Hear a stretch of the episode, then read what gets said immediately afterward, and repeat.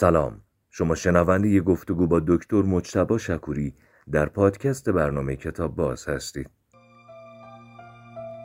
آقای دکتر مجتبی شکوری سلام عرض کردم. منم سلام عرض میکنم به شما و مردم عزیز ایران. ارادتمندم. ادامه گفتگو درباره تربیت فرزند و اینکه نجار باشیم برای فرزندانمون یا باغبان. یا باغبان، همینطور. در واقع ما داریم این کتاب رو امروز به اتمام میرسونیم. بله. اسمش جلسه قبل معرفی کردیم. علیه تربیت فرزند برای فرزندانمان باغبان باشیم یا نجار. آلیسون گوپنیک، ترجمه مینا قاجارگر، نشر ترجمان. بله همینطور. امروز میخوایم آقای سعد برسیم به قلب کتاب. بله. در واقع حرف مهم کتاب. اصلا ما چرا داریم راجع به این موضوع حرف میزنیم؟ چون راجع به تله های زندگی جفری یانگ حرف زدیم، گفتیم بازآفرینی زخم های کودکی به صورت ناخودآگاه، در مورد زخم های کودکی حرف زدیم. تو این کتاب داریم میرسیم که چطور کودکانمون رو زخمی نکنیم. آه. جلسه گذشته باز راجع به خیلی مسائل حرف زدیم، در مورد کارهایی که ناخواسته، آسیب هایی که بچه‌ها میزنیم. این جلسه بحث می‌بریم جلوتر. ببینید تو فصل‌های در واقع میانی کتاب، آلیسون گوپنیک که خودش روانشناس، فیلسوفه و یک مادر بزرگه، شروع می‌کنه در مورد این حرف میزنه که بچه‌ها اصلا چطور یاد می‌گیرن. خب یعنی فرایند یادگیری در ذهن کودکان و انسان‌ها عملاً چطور رخ میده. خیلی جالبه بحثش، خیلی. یعنی من به نظرم نتایج خیلی مهمی از این بحث میشه گرفت. مثلا یه آزمایش کردن، دیدن بچه‌ها با تقلید یاد میگیرن، با دیدن یاد میگیرن، اما منفعل نیستن. در واقع چیزی که میبینن خودشون هم تحلیل میکنن. مثلا تو این آزمایش یه آدمی دستاش با یه پارچه بسته بوده، با سرش اینجوری به جعبه میزده، یه چراغی تو جعبه روشن میشده. خب وقتی بچه‌ها خودشون میخواستن اینو انجام بدن، با سرشون این کارو انجام ندادن چون دستاشون باز بوده. در واقع فهمیده بودن که با برخورد خلاصه یه چیزی به اون جعبه چراغ روشن میشه و تحلیل کرده بودن که اونا چون دستشون بسته بوده از سرشون استفاده میکردن. ما میتونیم این کارو نکنیم. یعنی از اینجا به نتیجه میرسه که بچه‌ها خیلی فعالانه تقلید میکنن چیزهایی رو که یاد میگیرن. اما جلوتر چند تا آزمایش مطرح میکنه که شگفت انگیز آقای صحت. کل آزمایش‌ها حول اینه که یه وسیله‌ای رو در واقع جلوی بچه بزرگسالا راجبش حرف میزنن. یه وسیله است، نشونش میدن. یه بزرگسالی میگه این چیه؟ میگه این پردازنده نهاییه. یه بزرگسال دیگه‌ای میگه این ماشینه، تحلیل داده است. دو تا اسم مختلف در مورد یه وسیله. حالا از بچه میپرسن این چیه؟ میخوام ببینن کدوم رو باور کرده، میخوام ببینن کدوم رو در واقع پذیرفته و این آزمایش پشت سر هم ادامه داره. یه چیزی که فهمیدن اینه که اگه یکی از این آدما که یه اسمی به اون وسیله نسبت میده، یکی از آدمایی باشه که بچه دوستش داره، وقتی از کودک میپرسن این چیه، جواب اون رو تکرار میکنه. مثلا فکر کنین مادرش گفته این یه پردازنده نهاییه، یه غریبه‌ای گفته این ماشین در واقع تحلیل داده است. حرف ما وقت از بچه میپرسن این چیه، اون میگه این پردازنده نهاییه، چیزی که مادرش گفته. یه چیزی که ما خیلی میفهمیم نقش محبت در یادگیریه. اینجا میشه سوال تلخ پرسید. یا یاد اگه... اون شعره افتاد. کدوم شعر؟ درس معلم مر بود زمزمه محبتی، جمعه به مکتب آورد طفل گریزپار. مثل واقع. شما که جمعه ها منو میکشید. نه خواهش میکنم. سلامت بشید. خیلی مهمه. بعد میتونیم بپرسیم که آقا اگه بچهای ما از ما یاد نمیگیرن، اگه نصیحتایی که ما میکنیم یا توضیحاتی که بهشون میدیم مؤثر نیست، یکی از ریشه‌هاش این نیست که ارتباط ما قطع شده. منظورم ارتباط عاطفی و قلبی ماست، چون بچه‌ها از کسی یاد میگیرن که دوستش داشته باشن. دومین نکته اینه که باز حالا این دفعه مادر رو حذف کردن از آزمایش. دو تا غریبه اومدن، قبل از اینکه راجع به اون وسیله حرف بزنن، راجع به چیزایی حرف زدن که بچه اونا رو میشناخته. مثلا یه چنگال بوده، یه نفرشون گفته این چنگاله، درست گفته. یه نفرشون گفته نه این لیوانه. میدونی دوباره یه وسیله دیگه، یه مثلا قندون برداشتن، یکی گفته این قندونه. اون نفری که قبلا هم اشتباه گفته گفته نه این میزه. خب حالا اون وسیله رو آوردن گفتن این چیه. اون که راست گفته بوده همیشه میگه این پردازنده نهاییه، اون میگه ماشین تحلیل داده است. بعد از بچه‌ها پرسیدن به نظرتون این چیه؟ حرف کسی رو تکرار کرده که پاسخ‌های درست داده. یعنی اون کسی که چنگال رو چنگال دونسته، قندون رو قندون دونسته. یعنی بچه‌ها به صورت فعالانه شروع می‌کنن صحت گزاره‌ها رو در واقع بررسی می‌کنن و به گزاره‌های اعتماد می‌کنن که منبعش و منشأ صدورش قبلا پاسخ‌های درست داده. حالا کاش یه کسی که بچه‌ها دوستش دارن ولی اشتباه میگه. آفا خب نه آها بین الان اونم توضیح میدم الان اونم توضیح باز سوال مهمیه. حالا مادر رو آوردن، مادر اشتباه گفته. تو سنین پایینتر محبت جدی تره. بچه‌ها حتی اگه بدونن این دوباره اشتباه گفته، جواب کسی رو تکرار میکنن که دوستش دارن. اما از چهار سال به بالا بچه‌ها جواب کسی رو فارغ از محبتشون به آدما تکرار میکنن که پاسخ‌های درست داده. در مورد منطقشون شروع میکنه به کار کردن. میدونید اینم مسئله مهمی. آقا یه قسمتی از یادگیری بچه ها با اعتماده. باز یه سوال سخت دیگه، اگه بچه هامون از ما یاد نمیگیرن، اگه به حرفای ما گوش نمیکنن، شاید به این موضوع ربط نداره که ما قبلا گزاره هایی رو گفتیم که درست نبوده، قولی رو دادیم که هرگز بهش عمل نکردیم، چیزی رو جلوی او عنوان کردیم که دروغ بوده و حالا با این جنبندی اون بچه چرا باید به چیزهایی که ما اکنون میگیم اعتماد کنه؟ پس تا حالا دو تا چیز رو تو یادگیری انسان‌ها فهمیدیم. یکی ارزش ارتباط و محبت، دومی ارزش اعتماده. اینکه ما چقدر صادق بودیم. میدونید دروغگوها نمیتونن به بچه‌ها چیزی یاد بدن، چون اونا فعالانه در واقع گزینش میکنن مراسم رو، در واقع اطلاعات رو. قسمت بعدی که خیلی ترسناکه اعتماد به نفسه. دو تا غریبه رو آوردن، ازشون فقط پرسیدن این وسیله چیه. یه نفر گفته این مثلا پردازنده نهاییه، یکی گفته ماشین تحلیل داده است، ولی با دو تا اعتماد به نفس مختلف پاسخ دادن. اون که گفته پردازنده نهایی مثلا خیلی با اعتماد به نفس گفته معلومه دیگه این یه پردازنده نهایی. بچه‌ها پاسخی رو تکرار کردن که شخص مورد نظر اعتماد به نفس بیشتری داشته. یعنی بچه‌ها اعتماد به نفس رو بو میکشن، تشخیصش میدن. از کوچکترین حرکات آدم‌ها میفهمن که چقدر به پاسخشون اطمینان دارن و اون پاسخ رو تکرار میکنن. خب خیلی جالبه. ببینید آقا صد این خطرناکه. ممکنه آدمایی با اعتماد به نفس بالا و با قطعیت حرفایی رو به انسان‌ها بزنن، خب که حرفای غلطیه، ولی ما به سمت این حرف‌ها سوگیری داریم، در واقع علاقه داریم، در واقع منطق خودمون رو تعطیل میکنیم، به اون اعتماد به نفس اطمینان میکنیم. خب اما آزمایش اینجا تمام نمیشه، ادامه پیدا میکنه. باز یه وسیله است، ولی این بار تعداد آدم‌هایی که حدس میزنن بیشتره. یه گروه آدم اونجان جلو چشم بچه اینا میپرسن این چیه. یه عده از آدم‌ها که تعداد کمیان، مثلا دو سه نفر، میگن این پردازنده نهاییه. اما تعداد بیشتری از آدم‌ها، مثلا ده نفر، میگن این ماشین تحلیل داده است.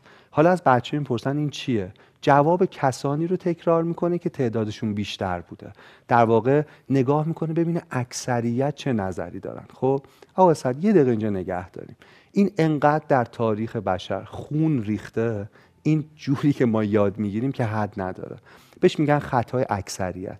ما خیلی وقتا نگاه میکنیم ببینیم جمع چی میگه، اکثریت چی میگه، اون رو دنبال میکنیم، در حالی که ممکنه اون اکثریت در واقع اشتباه کنن.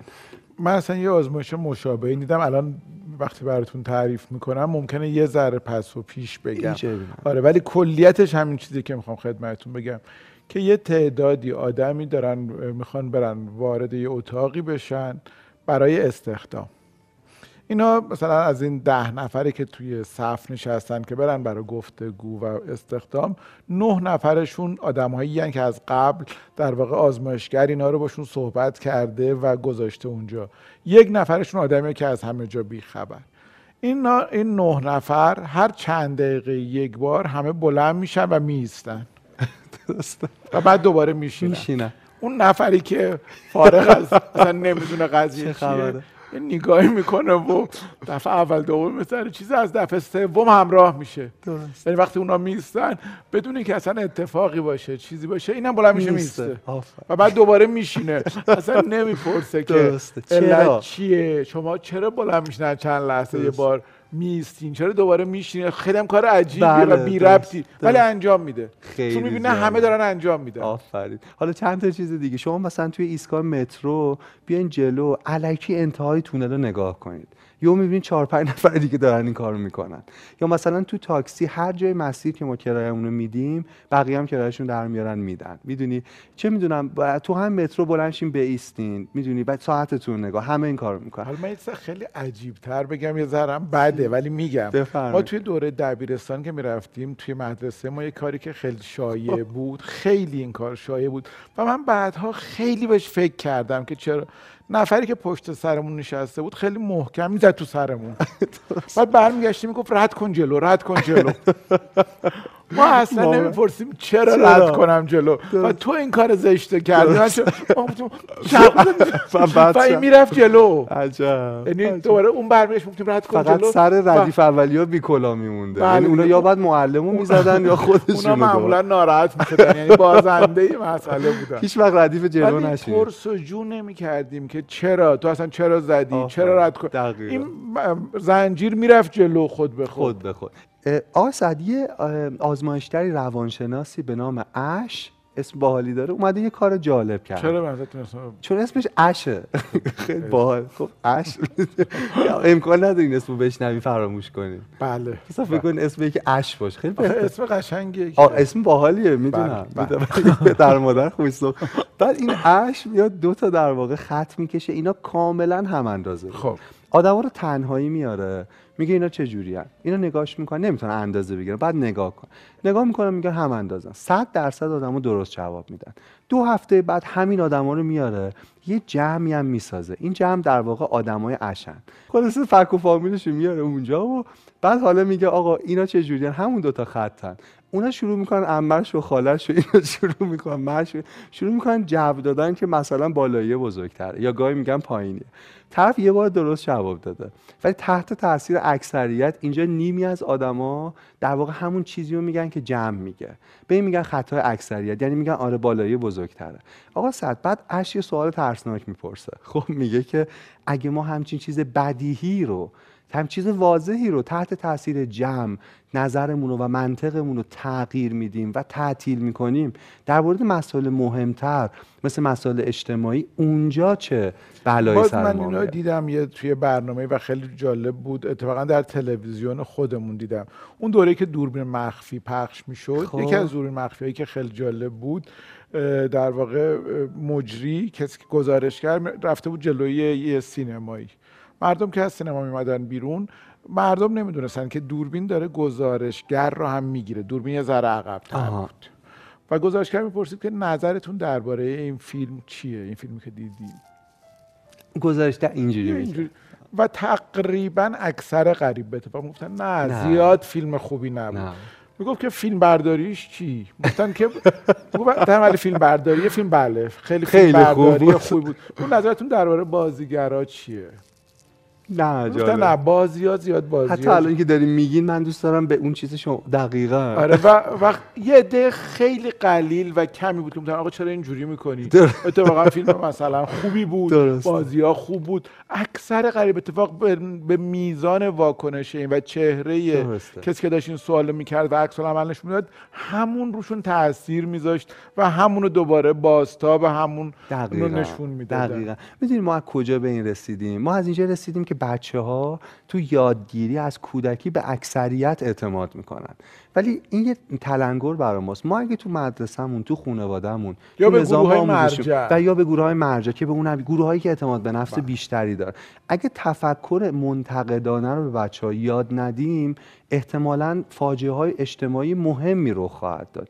جایی که یک جمعی با اعتماد به نفس یا نه یه اکثریتی چیزی اشتباه رو طرح می‌کنن و بچه‌ها بدون اینکه به منطق خودشون، به ارزش‌ها اینا رجوع کنن، عملاً اون رو فالو می‌کنن، اون رو دنبال می‌کنن. دنبال نکردن نکردنش در واقع بسیار کار سخته. ولی من فکر کنم ما میتونیم تو مدرسه اینو نشون بدیم. مثلا من تو کلاس خیلی تاکید دارم به بچه‌ها یاد بدم که من معلم این کلاسم اما صاحب این کلاس نیستم. خیلی مهمه که بهشون بگم من همه حقیقت رو نمیدونم، من اشتباه میکنم، میدونی، یا اصلا جواب خیلی سوالا رو نمیدونم، شما چی فکر میکنید؟ به این تو اون فرآیندی که در واقع ما یا خیلی دکتر حتی خوندم جایی که میگن که این یاد کامنت ها، حالا نمیدونم فارسی چی بگیم، نظراتی نظرها که زیر یک پست میذارن خیلی ربط داره به چند کامنت و نظر اولیه اول. یعنی اگر مثبت باشه آه. بقیه هم مثبت میذارن و اگه منفی باشه منفی میذارن. دقیقاً هم. اینا خیلی خطرناکه. خیلی خطرناکه. پس میدونی این کتاب چه چیز مهمی گفته، چه چیز مهمی رو فهمیده. یه بار مرور کنم. کتاب با یه آزمایش ساده مثل اینکه این یه پردازنده نهاییه یا یه ماشین داده است، داره کشف میکنه ما آدما چطور یاد میگیریم، ها، چطور منطقمون رو راجع به جهان خودمون میسازیم. اول فهمید که محبت خیلی مهمه، خب بعد فهمید که اعتماد خیلی مهمه. ما نگاه میکنیم ببینیم این آدما قبلا چی گفتن. باز این خیلی بهش میگن سرمایه اجتماعی. ما اگر دائم دروغ بگیم یا وعده هامون رو عمل نکنیم، اثرمون رو روی جامعه از دست میدیم. میدونی آدم ها دیگه از ما یاد نمیگیرن، هرگز یاد، چون نمیتونن اعتماد کنن. بعد راجع به اعتماد به نفس حرف زدیم. آدم بچه‌ها از کسایی یاد میگیرن که خیلی اعتماد به نفس دارن، گفتیم خطرناکه، ممکنه حرفهای غلط با اعتماد به نفس و قطعیت ترشه. بعد گفتیم عمومیت، بچه ها به اکثریت نگاه میکنن و این هم چیز خطرناک، چون اگه یه حرف اشتباه رو هشت میلیارد آدم هم بزنن باز اشتباهه. میدونید ما باید به بچه ها از کودکی یاد بدیم که چطور با ما مخالفت کنن، که چطور نظری غیر از ما داشته باشن. ببینید خیلی از قصه ها تو کتاب درسی عملا نقش پیروی و پررنگ میکنه. یادتونه مثلا داستان اون دوتا قاز رو یادتونه با دوست لاک پشتشون؟ مثلا ابتدایی خیلی مهمه. یه روانشناسی اومده اینو تحلیل کرده، بین سطور چه خبره. دو تا مرغابیان یه دوست لاک پشت دارن، اینا میخوان سفر کنن. بعد اتفاقی میفته، لاک‌پشت میگه منم ببرین، میگن تو که بال نداری. یه ایده میزنن، یه چوب برمیدارن، این ورشو یه مرغابی میگیره، این ورشو یه مرغابی، وسطشو لاک‌پشت. بال میزنن، ولی یه چیز وجود داره، این که بین زمین و آسمان در واقع لاک‌پشت باید دهنشو ببنده. اونجا یه چیز بامزه یادش میاد، لاک‌پشت برونگراست، دهنشو باز میکنه. اعتبار من و شما اگه بودیم، دهنشو باز میکنه و میمیره. قصه اینجوری تموم میشه، میمیره. میدونید یعنی داره میگه دهن تو ببند تا زنده بمونی. میدونید یعنی اینو داره میگه، در حالی که کاملا منافیه همه سنت های دینی ماست. جایی که ما بعد اگه ایرادی میبینیم شجاعانه بگیم که اصلاح شه، که بهتر شه. جایی که امر به معروف نهی از منکر، چقدر ما تو سنتمون روی اینا تاکید داریم. اما تو نظام آموزشیمون آدمایی رو با این متنا، با جوری که معلم اقتدار داره حرف آخر رو میزنه. کتاب در مورد یادگیری حرفای مهمی داره و باز اینو تاکید کنم، مهمه این که ما بدونیم بچه‌ها از کسی که دوستش ندارن و کسی که بهش اعتماد ندارن چیزی یاد نمیگیرن. خیلی متشکرم. من هم به شما اعتماد دارم، خیلی هم دوستتون دارم. برای همین خیلی ازتون چیز یاد میگیرم. من شما رو هم خیلی دوست دارم، خیلی زیاد. همین که خیلی اعتماد، اصلا هیچ چیزی یاد نمیگیرم. یه چیزی بگید من یاد بگیرم ازتون الان. یه چیزی، هر چی. هر چه باشد. چشم. یاد میگیرین؟ آره. یه چیزی به من یاد بده. آخه الان اینقدر میخندین به نظرم. نه نه به خدا، این شعف قبل از یادگیریه در واقع. قدیما میرفتن پیش بزرگ، یاد داشت، میگفتن پندی به من بده. شما یه پندی به من بده. آخه پندم خیلی تکراریه. نه طوری نیست. اشکال نداره. چه عیبی داره؟ کلیشه‌ای و تکراری نداره. اگه یه کسی اشتباه کرد، بعدتون عذرخواهی کرد، ببخشینش. چشم. باشه چشم، من این کارو میکنم. حالا یه حالا یه, حالا یه دونه مهمترشو میخوام بگم. اگه دوباره اون اشتباه تکرار کرد و دوباره عذرخواهی کرد، بازم ببخشینش. اگه سه باره اشتباه شد. اگه سه باره اشتباه کرد و بازم عذرخواهی کرد، بازم ببخشینش. و اگه چهار باره اشتباه کرد و بازم، چون وقتی یه آدم اشتباه میکنه چه کار دیگه جز عذرخواهی میتونه بکنه؟ راست. و اگر ما نبخشیمش دیگه تمومه. ولی اگر ببخشیمش، باز باش فرصت دادیم. به خصوص که داره میگه ببخشیم. آفرین. عجب چیزی به من یاد دادین. عجب میگی؟ چیز مهمی به من یاد دادین. دست شما درد نکنه. خیلی خیلی ممنون. مرسی. خیلی متشکرم. خیلی ممنون. و خدا نگهدار شما. خدا نگهدار.